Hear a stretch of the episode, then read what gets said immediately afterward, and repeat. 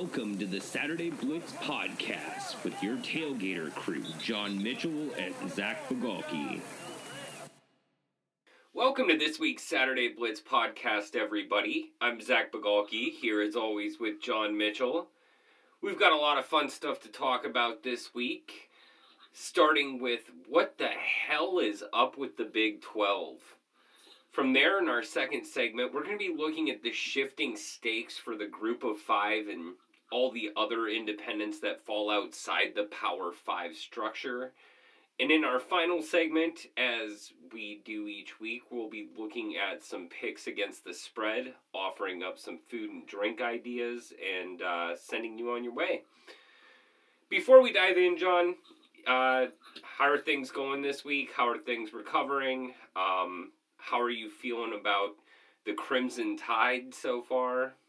Uh, things are going all right. Uh, recovery's getting better, but you know, there's a threat of a couple more hurricanes on the Gulf Coast this coming weekend. So, you know, hopefully that doesn't happen. Um, feeling good about the Crimson Tide, though. That's one good thing that's going. Uh, I thought they played really well against Texas A&M, so feel feel very good about their standing so far this year. Yeah, certainly they've looked really good so far, and you know, they've done exactly what a contender needs to do. And they've punched their weight against teams that put up some semblance of a fight and could very well be good this year in their own right. But it, it's an interesting season, all in all, for assessing whether opponents are actually decent opponents or not because it's all within conference and I think that's going to skew perceptions along the way one conference that we do have some data outside of its league, though, is the Big 12.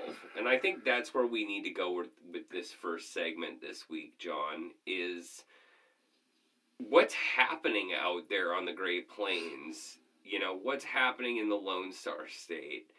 This is a league that, you know, looked to be in prime position to land it, at least its champion in the college football playoff and then, you know, the Big Ten and the Pac 12 come back, and it's almost like they're in better position now despite not having played yet. You know, I obviously they still have an undefeated team. Oklahoma State is now 3 and 0 after they throttled Kansas as you would expect any Big 12 contender to do.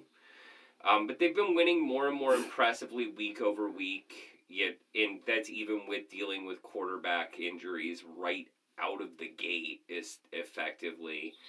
Um, you know they've they held off Tulsa, which is something you can't say about a team like UCF, which we'll talk about in the next segment. But do you think Oklahoma State can run the table this year and keep the Big Twelve in the college football playoff hunt? No, I don't really see them running the table. I, I think um, they'll have a loss or even two along the way. I think this conference is really up for grabs this year. I do like the Pokes. I like them a lot in the preseason, but I think there's a lot of parity in the Big 12 this year. I don't think there's a whole lot of separation between probably five or six teams in conference right now. I mean, I don't. When was the last time we saw Oklahoma drop back to back games like this? This is one of the worst starts Oklahoma's had in years. And I mean, Texas is how close to dropping back to back games themselves that come back, you know, two weeks ago now over Texas Tech kept them from consecutive losses. So, you know, it, it's definitely a, a weird feel to the college football season to see both Texas and Oklahoma struggling so much early on. But I, it should lead to what's a really fascinating race in the Big 12. I don't think there's going to be a college football playoff member come from this conference. Yeah, it really doesn't feel like it's their year at all. As you mentioned with Oklahoma, the last time they lost Big 12 games on consecutive weekends was 1998. So just just the third year of the Big 12. Um, so yeah, it, it's it's a mess. And as you mentioned, Texas is right there with them as a team that had high preseason expectations and is already on the cusp of losing it all. And we'll talk about it in our our picks because it's one of the teams or one of the games that's obviously on the board with the Red River shootout, but a lot of lusters off that game this weekend.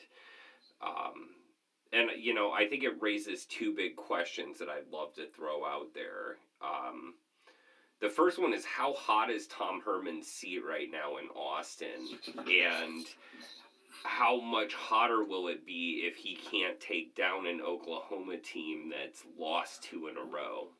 His seat's definitely getting warmer. Perhaps in a normal season, it would be even more so. I just I don't see Texas making a move with everything that's going on with COVID nineteen.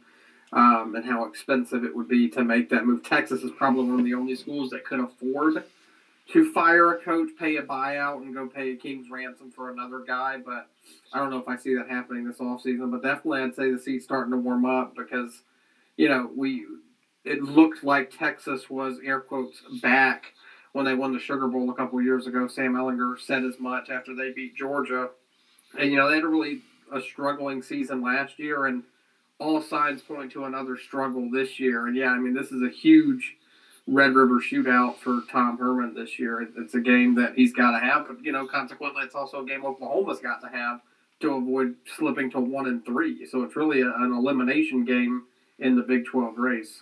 And that that takes me right into my second question, John, because if Oklahoma does indeed lose at the Cotton Bowl this weekend, how far do you see the Sooners potentially bottoming out this year? Man, it, it, it's really a question I wasn't even really prepared to think about this year because you don't really think of Oklahoma bottoming out. But, you know, you could see them struggling to get to 500. A 5 and 5 mark might be uh, their ceiling if they're not able to beat Texas after this weekend. So I, the problem with the Sooners this year, obviously defensively they've had their issues, but they're struggling to run the ball a little bit more than they usually do. That offensive line isn't holding up in pass protection and not opening up as many lanes to run the ball. And you don't have that quarterback who can make up for everything. I think Spencer Rattler's an immensely talented quarterback. He's also very young still. You don't have that ready made guy. You don't have that steadying presence like a Jalen Hurts or a Kyler Murray or a Baker Mayfield before that, the veteran who's been through the ringer a few times and can, you know, make those plays at the end of the game that you need. Rattler's just not there in his progression yet. And with everything else kind of struggling around him, he's not able to really lift them above their current circumstances. Well, and that's the thing to think about with all three of those guys before. They were veterans who had played in other systems as well. So I, I think that's one of the things we've really seen with transfer quarterbacks in recent years. And I mean, we saw it with Joe Burrow as well last year, is this ability to do really well at their second school, I think in some regards is a product of, you know, the fact that they've already had to do it at another place. And you know that that's to a varying degree considering some of these guys transferred before they really made it.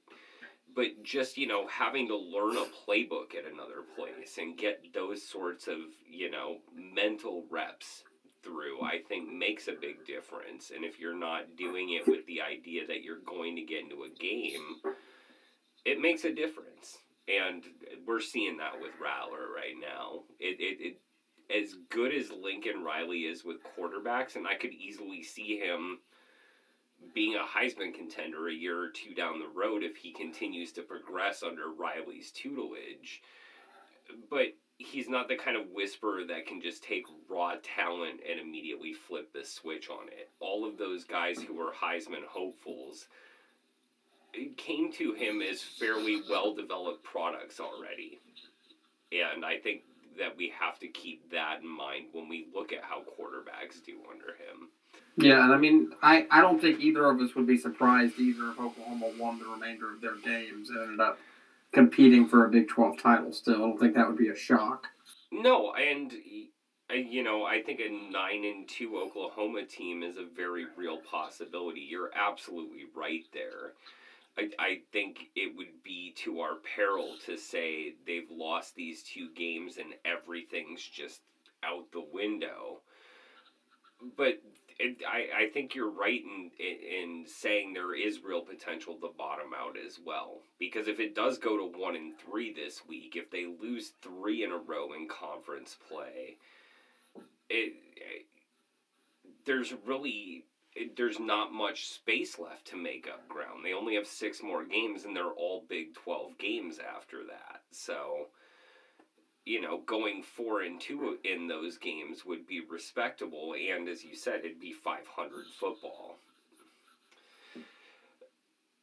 Before we go, I want to just kind of look at you know the the rest of the you know potential contenders because we have two other teams that are unbeaten in Big 12 play. Um, both both of them uh, consequently have already gotten their games against Oklahoma out of the way. Uh, Iowa State and Kansas State are both 2 and 0 in Big 12 play now. But they're only 2 and 1 in the standings because they're two of the three teams that lost to Sun Belt teams in non conference play. Uh, Kansas State lost 35 31 at home to Arkansas State. Iowa State lost 31 14 at home to Louisiana. And, uh, you know, I, I, think it's less surprising to anybody out there, but Kansas was the third team that lost in their, their 38 23 takedown by the Chanticleers of Coastal Carolina. Considering Kansas lost to them last year as well, I, I think we a lot of people saw that coming, frankly. The other two, though, were shocking, especially how we've seen Iowa State and Kansas State do this year. And I think this is a good one that's going to have us seg into our next segment as well after the break. But I have to ask, did we did one did we write off the Wildcats and the Cyclones a little bit too early when they lost these games to Sunbelt teams? And do you think either of them can be a legitimate contender to land one of those two spots in the Big 12 title game? Yeah, I mean, both are in pretty good shape for that right now. And yeah, I think we did probably write them off a little too quickly, kind of, you know, ignoring potentially that the Sun Belt's got some quality teams this year. And this isn't the first time, you know, that Kansas State has lost an early season game against uh, um, a group of five program even an FCS program. They did it a couple of times under Bill Snyder and rebounded to have quality seasons. So uh, the Wildcats are certainly looking like they're going to do that. And then Iowa State looked a lot better this past week and looked like the team that you know we thought they had the potential to be in the preseason. So I, I think both are in really good shape to to have a spot. Obviously, I think the winner of the Red River Shootout this weekend becomes uh, another th- threat. And I wouldn't count out West Virginia right now. I've really actually been impressed with how they've played so far this year. They scored a really big win in overtime over Baylor this past weekend. So uh, the Mountaineers and Neal Brown's second season, I think, have really taken a, a bit of a step forward that I think maybe we weren't expecting. So West Virginia, I think, is right there, and then obviously Oklahoma State's the leading contender in the conference. But I'd say probably the winner of Oklahoma and Texas, and then that Kansas State, Iowa State um, spot right there, I think, is what we're looking at for that number two spot.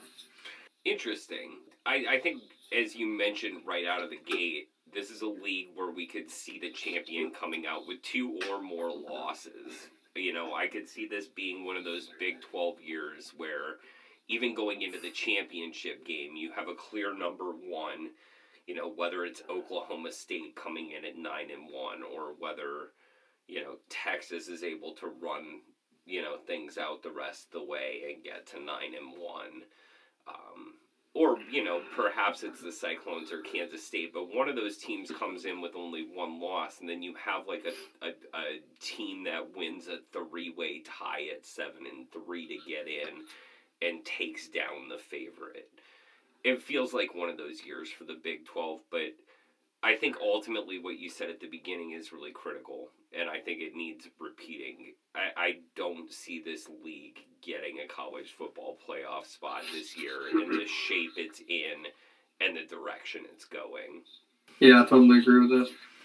Well, good, because you're the one who originally said it. So it's like we're agreeing on picks and everything. Let's hope we don't do we get that out of the way in these first couple of segments, everybody.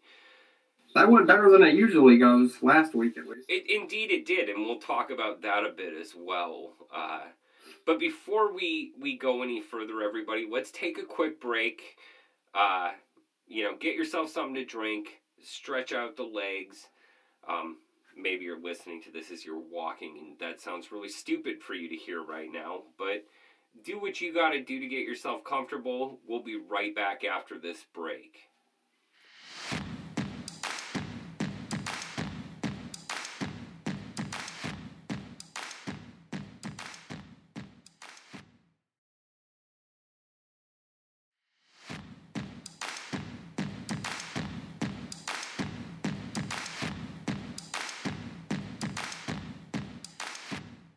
Welcome back from the break to the Saturday Blitz podcast, everybody.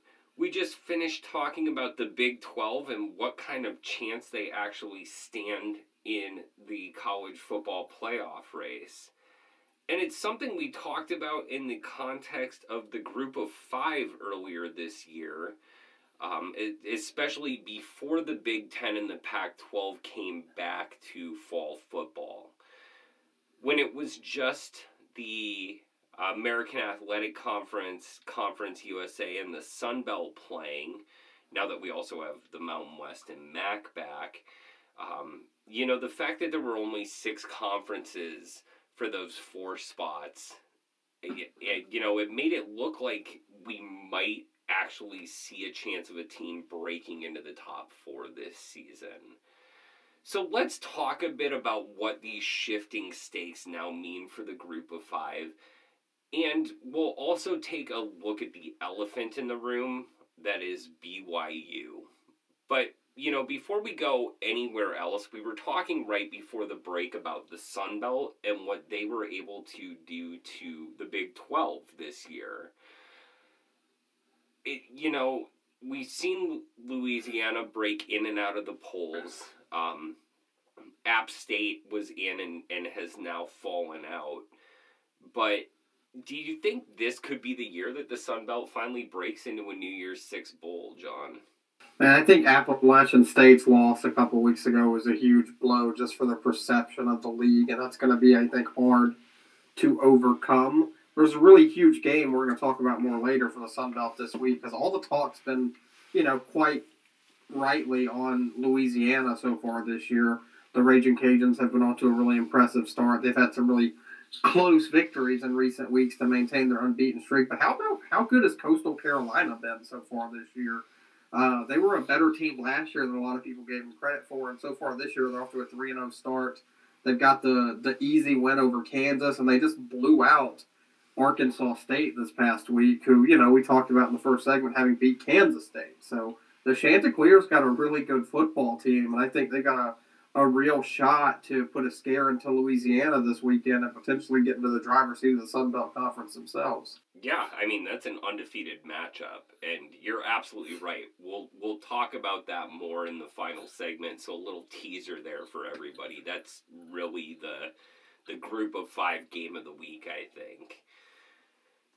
But you know, if the Sun Belt indeed does have their their day this year, I think it's it, it's most likely going to come at the expense of the American Athletic Conference, which in the you know in the college football playoff era has clearly been the class of the group of five.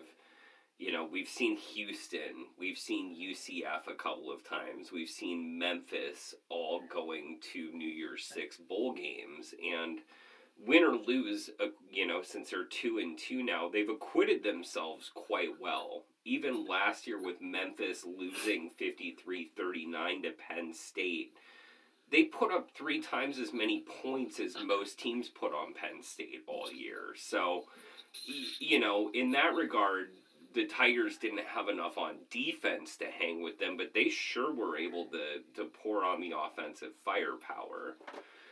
But, you know, out of those teams we've mentioned, we still have yet to see Houston really show us anything on the field. UCF just lost at Tulsa, um, which obviously looks better for Oklahoma State if they indeed run the table. But, you know, as we talked about in the previous segment, that probably isn't going to happen.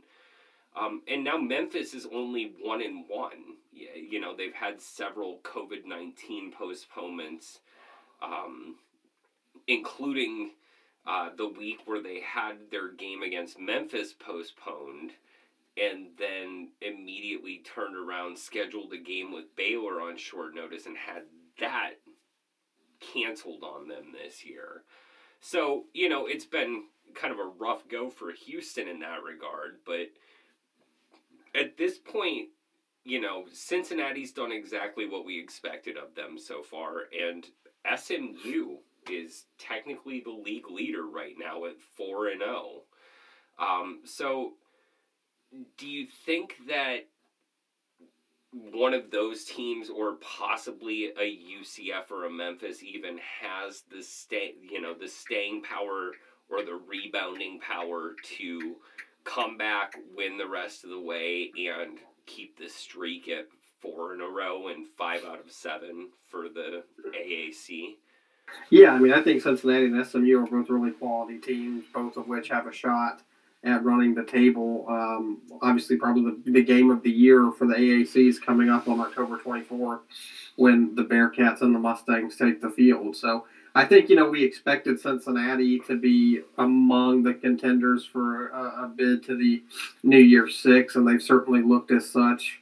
Uh, I think SMU we expected to be good, but I don't know if anybody expected to be a legit kind of contender. They look like maybe second tier beneath Cincinnati and UCF and kind of right there, right around Memphis. And, you know, the Mustangs got a huge win over the Tigers this past week. And then, like you mentioned, UCF's shocking loss to Tulsa, I think probably to me says more about Tulsa than it does UCF. I think the, the Golden Hurricanes have really um, bounced back this year after a few tough seasons from Philip Montgomery and crew but their defense in particular looks really good. I mean, they held Oklahoma State to 16 points in that game against the Cowboys, and then they forced three UCF turnovers and only gave up 26 to a Golden Knights offense, and we've seen plenty of times rack up 40 or 50 points like it's nothing.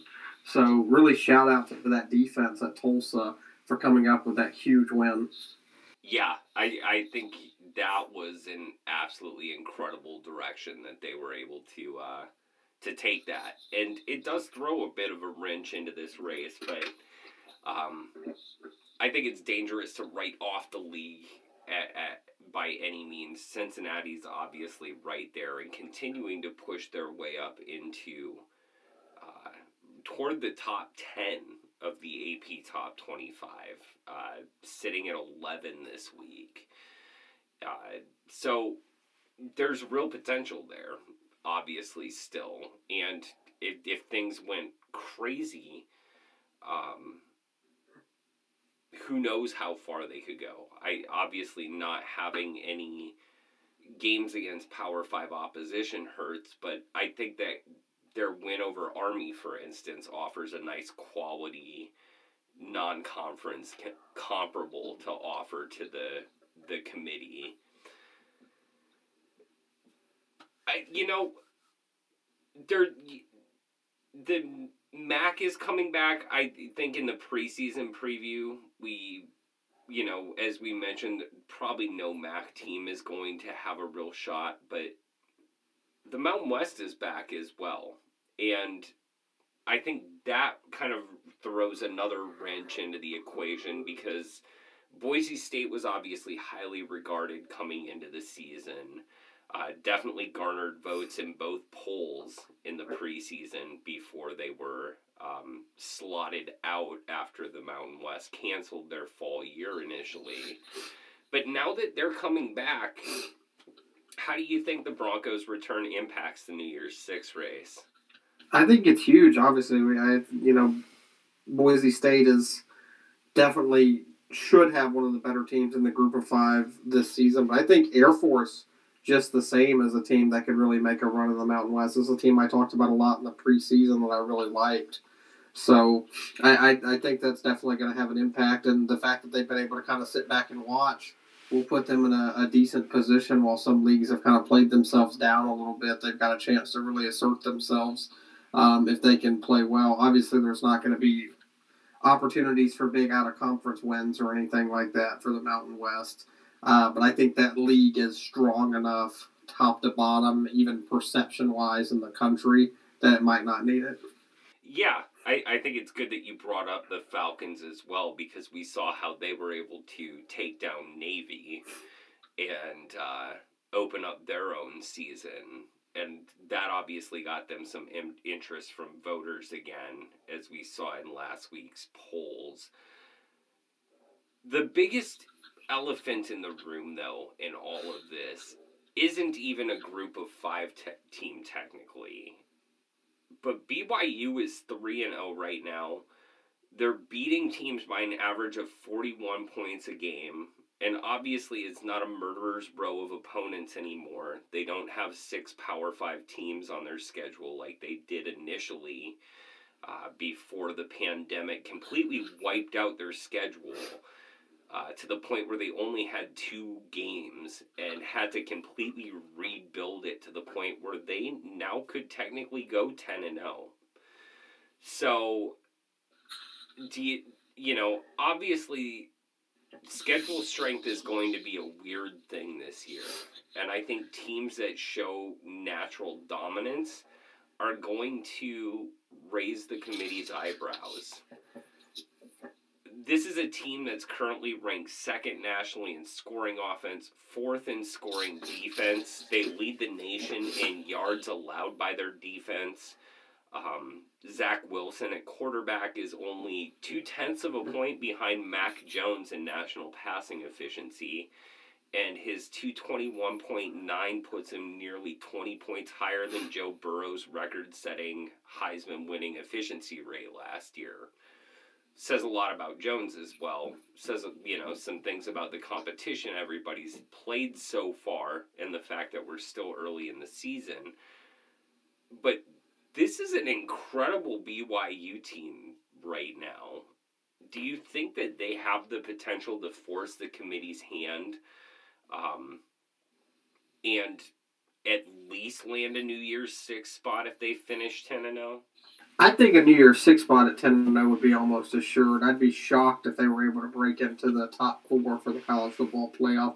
And it's unfortunate that you know among a laundry list of reasons that the pandemic sucks, one of them has to be that BYU's schedule, um, you know, prevented their opportunity to play Utah, uh, for instance, and others that could have really strengthened their case because they definitely seem like a really quality football team.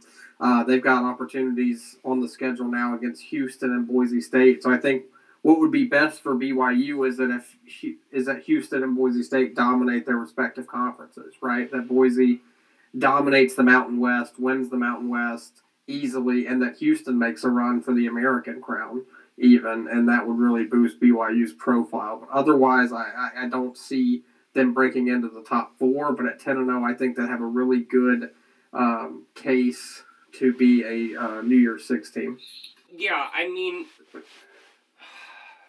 I think this is going to be a year where strength of schedule.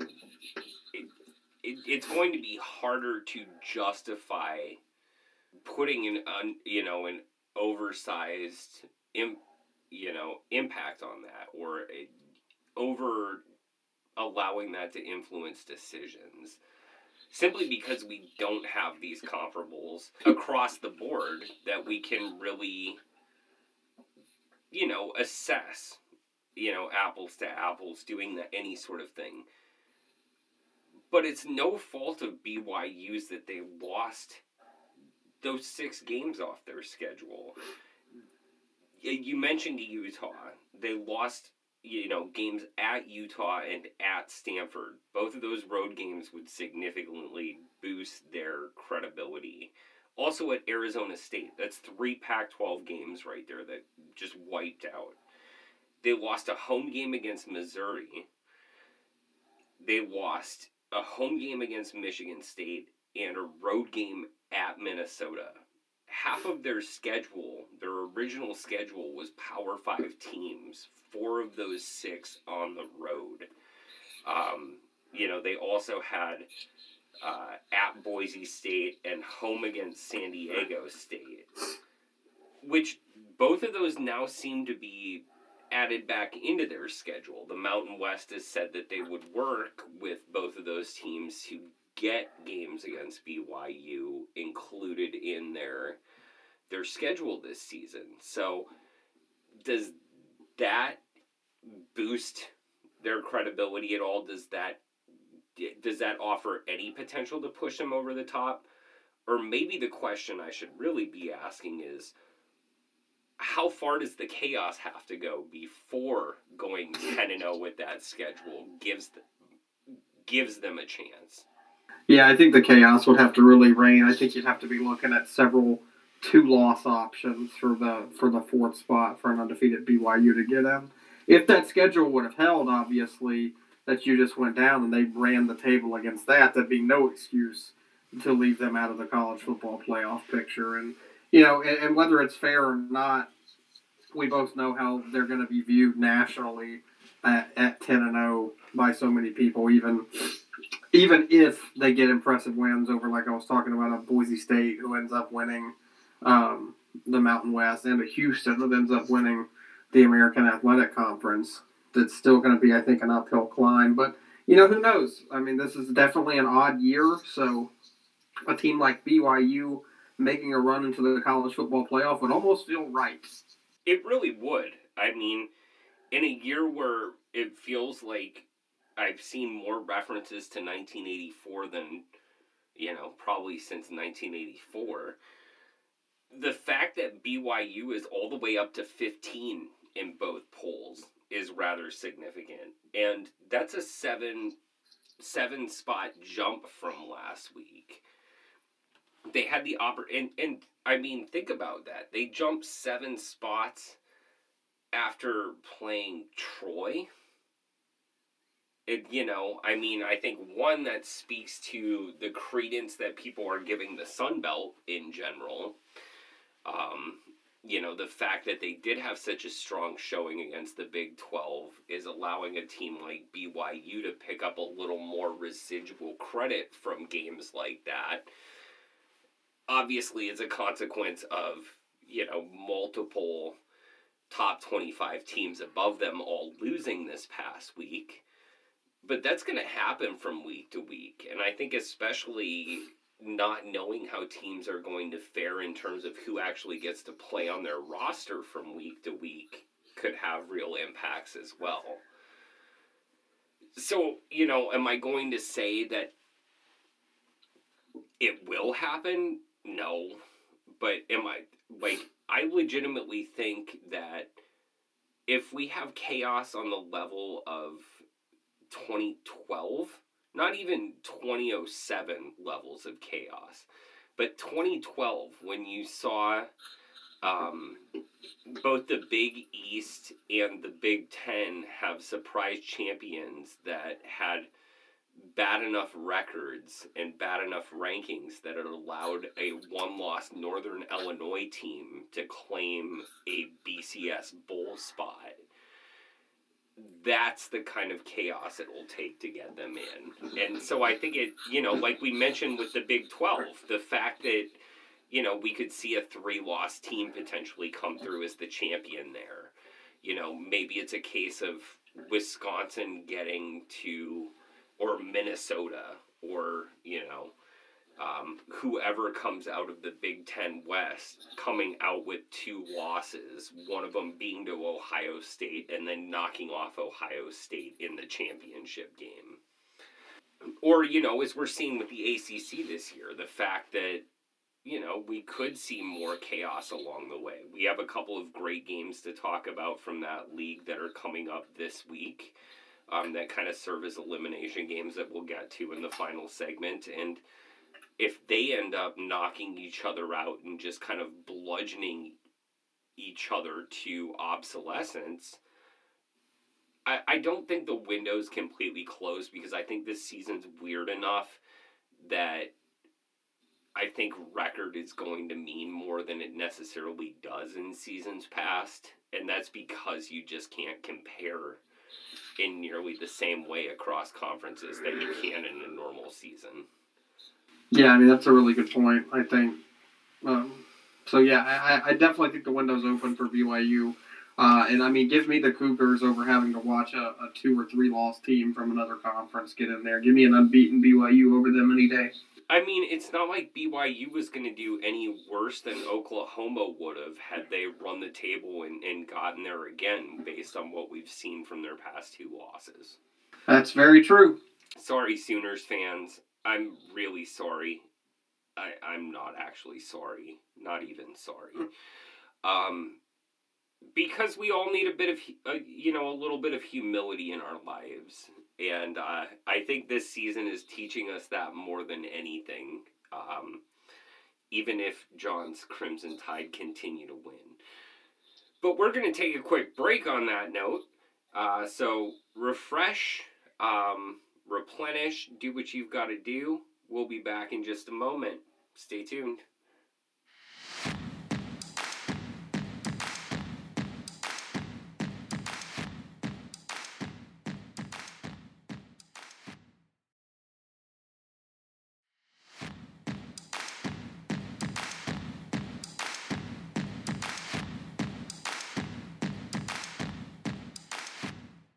Welcome to the final segment of this week's Saturday Blitz podcast, everybody. We've been talking about the Big 12 struggles, um, the shifting sands for the group of five as the Big 10 and Pac 12 return to play soon enough. But let's actually look at some games. Before we do, though, John, what are you planning to fuel up with this weekend? You know, I had a lot of success this past week with the that white chicken chili I talked about last week, so that was really good. So we're gonna keep it chili again this week. I, I just want to make another chili and make a more traditional chili instead. So that that crisp fall air is out, and it's just making me in the mood for a big crock pot full of chili again. So that's what I'm gonna go with. Uh, wash it down with a nice um, Kentucky bourbon ale always like to grab that as soon as the uh, the weather starts turning a little bit cooler. So that's what I'm rocking with. I love it. I actually made some chili this uh, past Sunday myself. Uh, didn't make it in time for game day, but uh, still have plenty of leftovers. Still enjoying it through this week. Um, I think the Alka-Seltzer Corporation absolutely loves me whenever I make chili because I used plenty of their product. Um, but you know, th- these are small sacrifices to make for something as good as chili. I think, for, in my case, it, you know, the chill in the air always feels like it's time to bake something. And when it comes to baking and tailgating, obviously, like making your own pizza dough, tossing some pies um, is always fun. I'm actually thinking of making like a giant stromboli Mm. and just having like a nice like stuffed roll that you can cut into slices and just eat throughout the day like you've got a giant six foot you know party sub or something so i think that's probably what i'm gonna end up doing so you know i'm gonna make the roll wash it down with some arrogant bastard ale and uh you know, fun story about this. The first time I ever had an arrogant bastard, um, and this is a story that consequently also told me immediately why coming back to campuses this fall was such a dumb idea. So, I went to college out of high school like so many people do. Went to a small Division 3 school, Lewis and Clark College in Portland, Oregon went there to go be a debater because they recruited me to their debate team because that was about the only team that didn't suck at Lewis and Clark College when I went there in 2001. Uh, but I got there, you know, for, you know, move in week and move into the dorms and move into a quad with three other guys and getting to know them. We ended up deciding to have a party in our quad. Um, 18 year olds, you know, figuring other people will bring the beer to our place. It'll be great. And uh, it worked out. But my buddy, who was a sophomore there, um, had graduated a year ahead of me in Wyoming, but we'd known each other since we were like seven, eight years old. He's in the dorm a couple of floors up, and he comes down to the party. He's got a 22 of Arrogant Bastard Ale, and he walks through the door and he's, Zach, you have to try this beer and he hands me the 22. He just popped the, the cap off of it as he walked into the room. And he hands it to me, and I take it and I taste it and go, and it's damn good. And I keep going and going, and I Belushi the thing all the way down, and then hand it to him very calmly. That is a mighty tasty beer, Jeremy.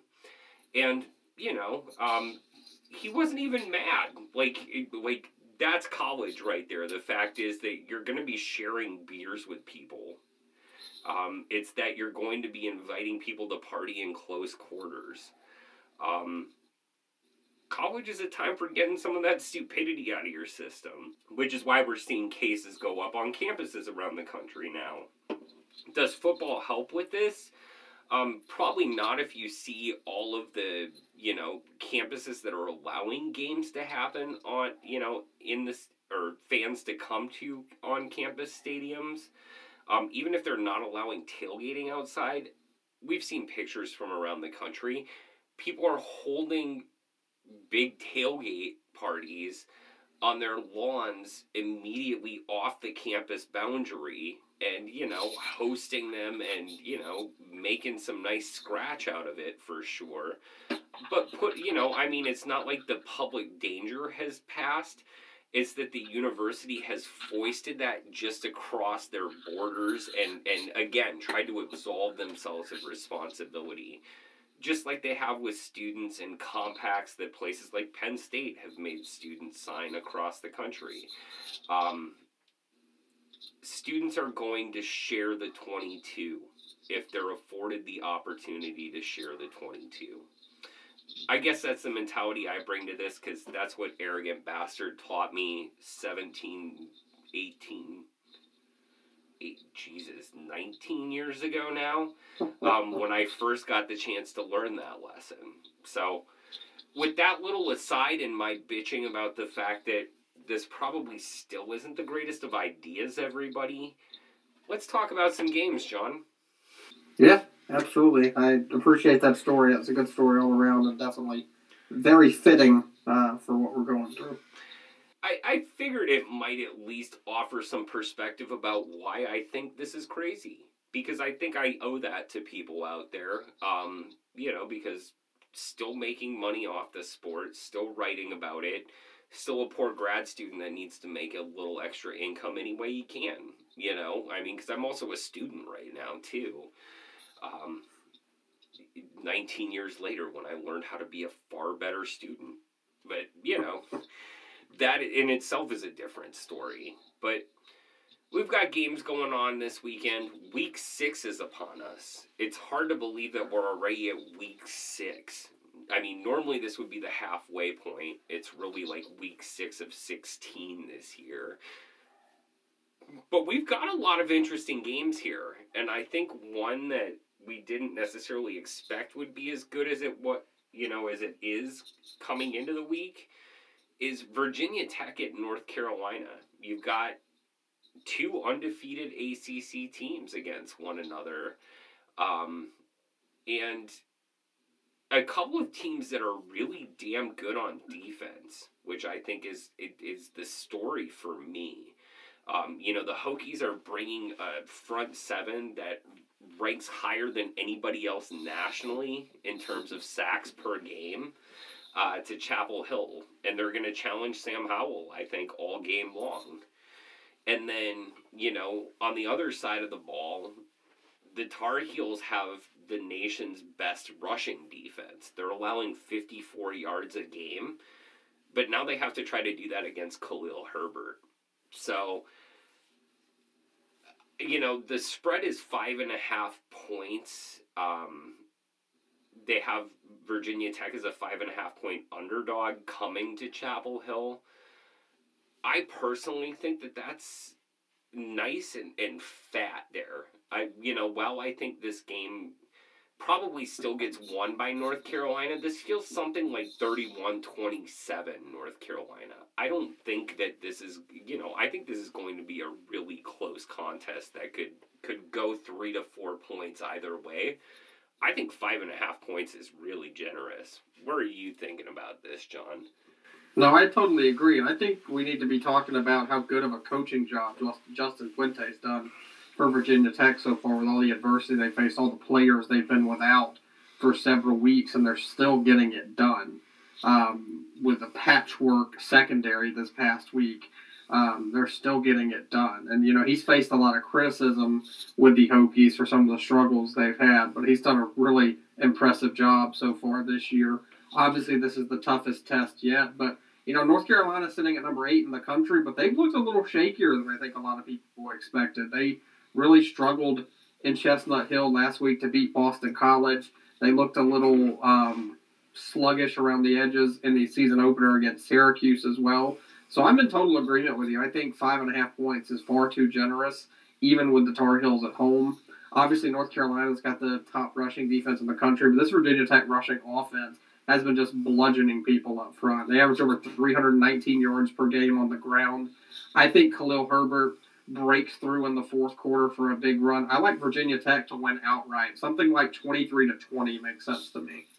So yeah, you're thinking they'll have the last touch and get those three points to take the lead. I'm thinking maybe North Carolina has the ball last and is able to score to get that four point victory. Either way, you know, uh, take those points and run with them because Virginia Tech is better than a five and a half point underdog in this game.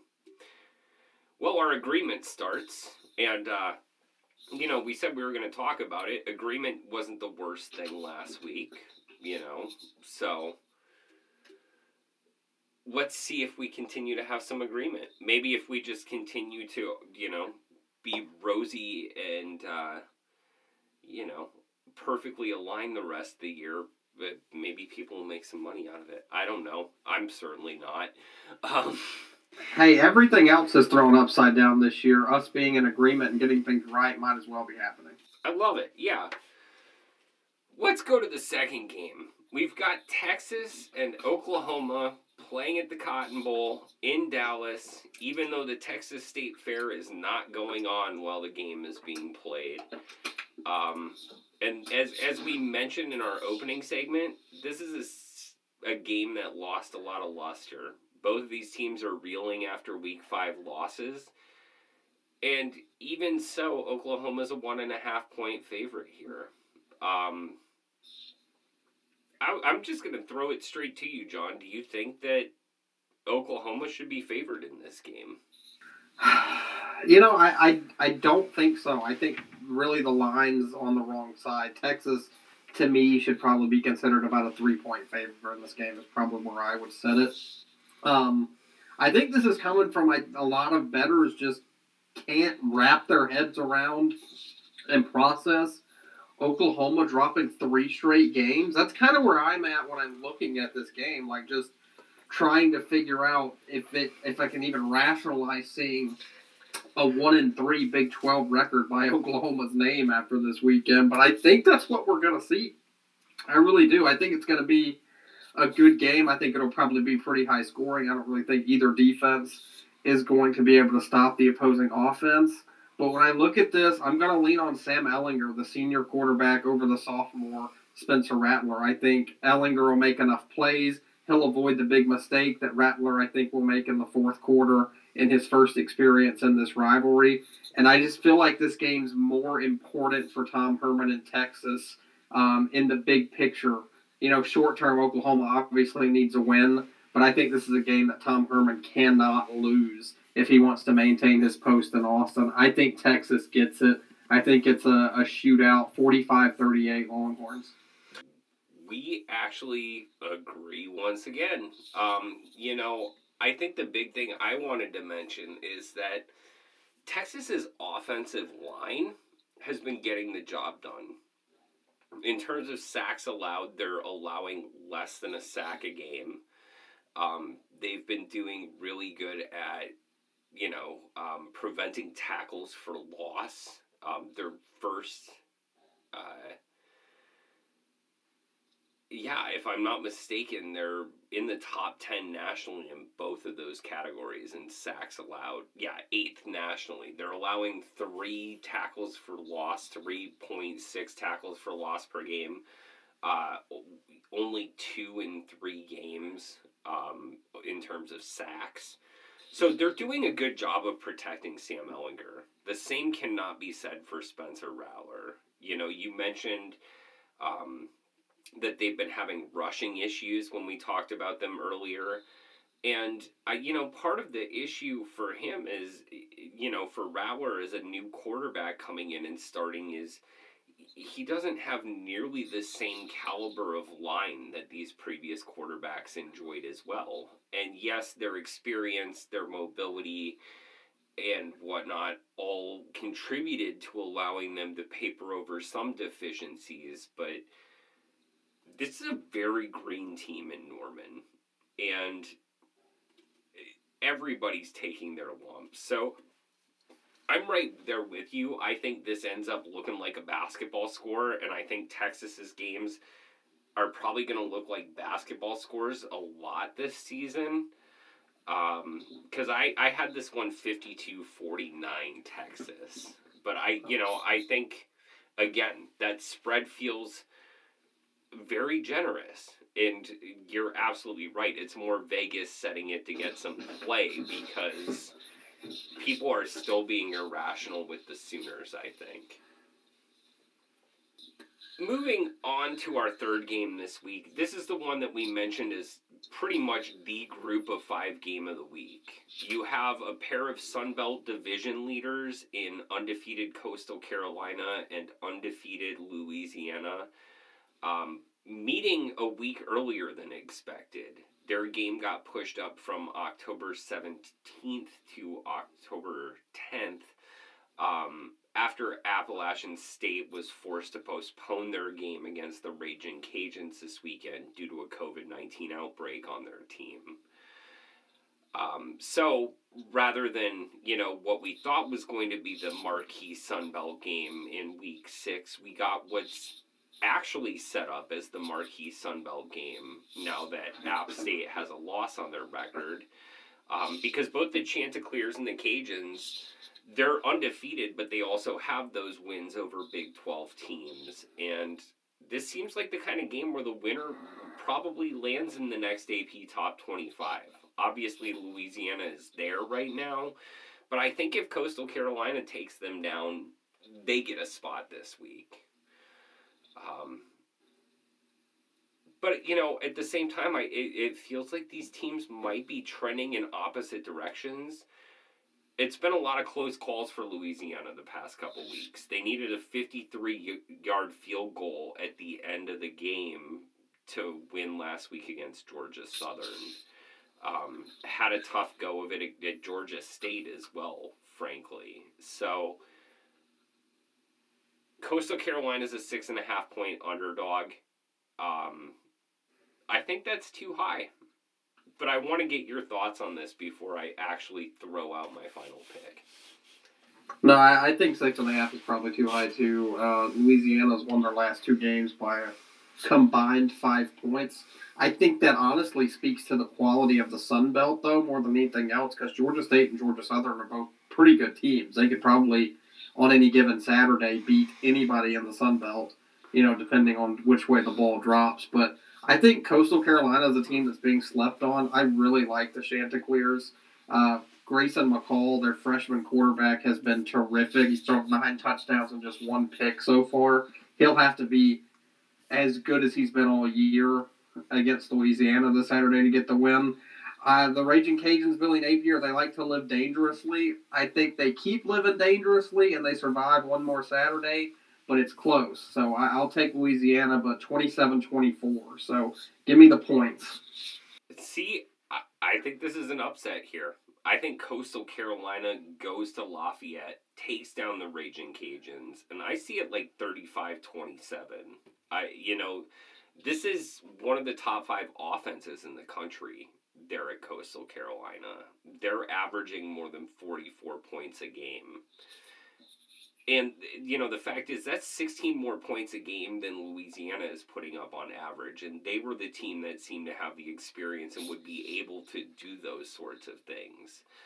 Both defenses look great. They're both, you know, uh, Louisiana is slightly better. They're allowing 21 points and uh, you know they're ranked 20th in the country the you know the chance of chanticleers are 25th nationally in scoring defense. They're allowing 22.3, 1.3 more points a game. So even if you account for home field, you account for the disparities in the, in the defense, you give them four and a half points.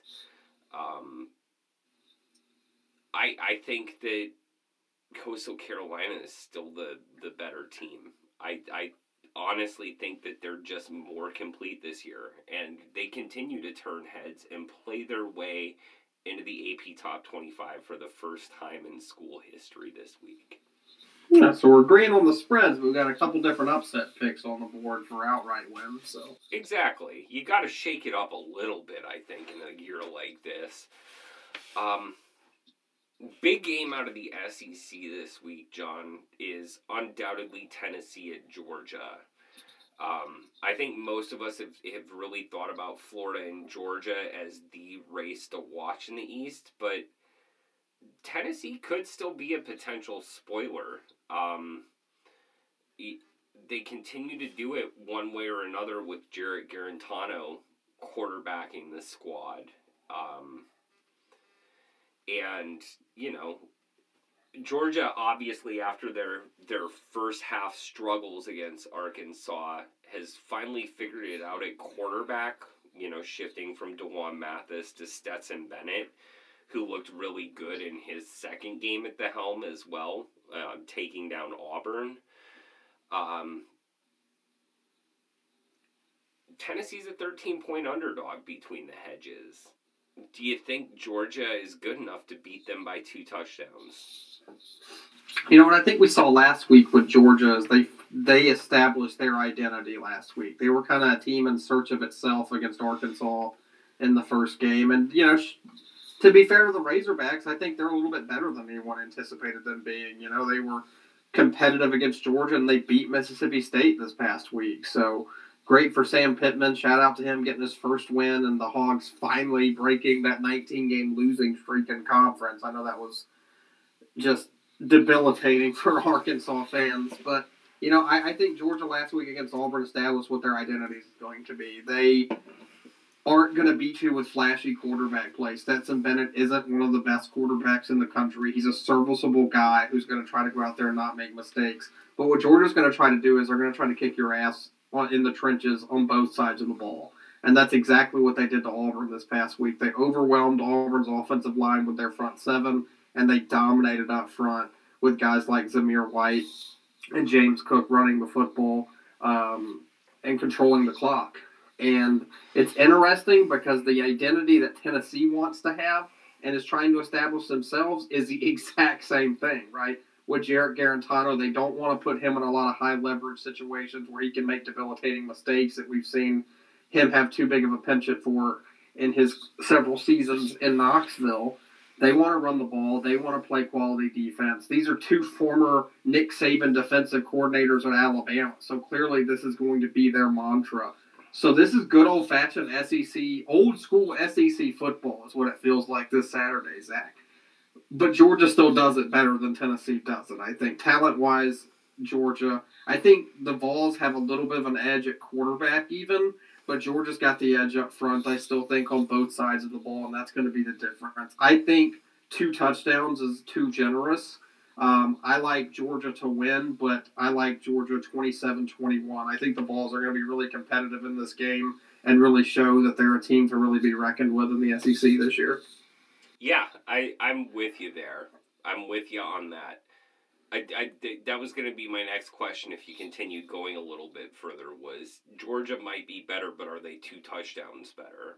I certainly don't think so. I, I think seeing these teams get two touchdowns each would be impressive. Just given, as you said, the defensive tenor of it all. Another thing that I think is going to be important here is discipline. It, it could really go a long way here in allowing Tennessee to stay in this game. Because uh, this Vols team takes five and a half fewer flags and nearly 50 fewer penalty yards per game on average. Um, at least, oh, you know, that's a two game sample size, obviously. So take that for what it's worth.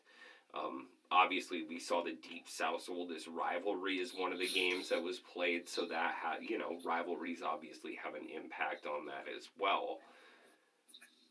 That said, I, I do think Tennessee is the more veteran, more disciplined team. I think Georgia's the more talented team. I don't think the Volunteers pull off the uh, outright upset, but I have it 24 22. I think it's really close and down to the wire. Yeah, so should be a really competitive game. I mean, I, I think we're both in agreement that Jeremy Pruitt's really built up this Tennessee team, and they're not very far from being a, a, a contender in the SEC East again. Speaking of a team that might or might not be a contender again, um, we have to, it, it, we'd be remiss not to talk about the primetime game of the week in the ACC. Uh, we get to learn if the U is back this week when uh, Manny Diaz takes the Hurricanes up to South Carolina for their road showdown with Clemson. This is, I mean, this is a game between teams that have formidable defenses. Um, it's a, a clash between the t- two most efficient quarterbacks in the ACC right now. Um, one of which we knew could do it, and the other of which we knew could do it at some level, but we didn't know if he'd be doing it at his new school at the rate he is. Um, so, you know, I think the Lawrence King duel is going to be huge. Uh, the turnover chain, how many times does it come out after we've seen it already come out six times this season? This is going to be a good one, John. Um, but you know we talked about big spreads and as of right now when we're recording on monday night out you know as the opening lines have shifted a bit we'll see this probably go down a little but miami is currently a 14 and a half point dog in this game. Is that you know is that the sharps being generous to clemson as you know until you beat the champ they're the champ is this a matter of just reading the talent on both sides of the ball? Um, or is it a matter of just trying to balance out voting as people push Miami? You know, because I, I think Miami's a national brand and you can see heavy voting and they're trying to, to extend that line to make them a less attractive bet. But it,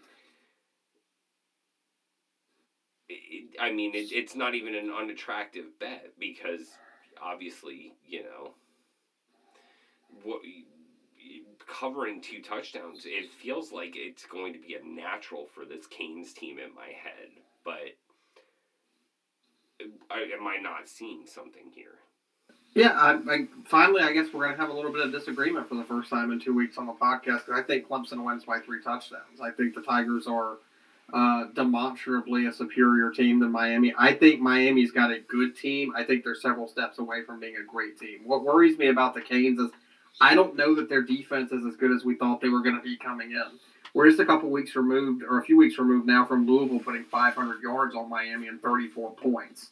And due respect to Louisville, they've got a good quality team, but they don't have Trevor Lawrence. They don't have the offensive weapons that Clemson has. And Miami's been able to do a lot of their damage on the ground. Cameron Harris has had a terrific season so far. He's going to find the going pretty tough against that Clemson front. Um, Brent Venables is going to have a, a, game plan to, to stop him. And can D'Eriq King make enough plays down the field to keep this game competitive? I think it'll be a game that's relatively close early on, but I think Travis Etienne has a big game on the ground. I think Trevor Lawrence hit some big throws to Amari Rodgers and we're looking at something along the lines of 45 24 uh, Clemson. I think they cover. Clemson covers. I don't think that's going to happen, John. We really have some disagreement here. Um, because I'm looking at this Canes defense and I'm seeing a team that's front seven has been formidable. Um, only two other teams in the country average more tackles for loss per game.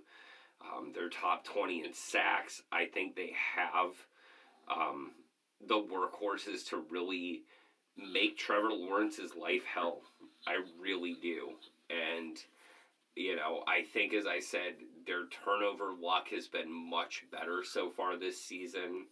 Uh, you know, Clemson's been good at preventing turnovers, but they haven't generated them at nearly the same rate. And I think that's going to be something that's critical to watch in this game. And frankly, you know, I think I think this is just the weird season. I think the you know a weird season like this needs to continue being weird, and it's it, it's not going to get weird unless we see some fluctuation in the ACC. I think this is the week it happens. I think Miami wins 31 28. Wow, that's real bold. I love it.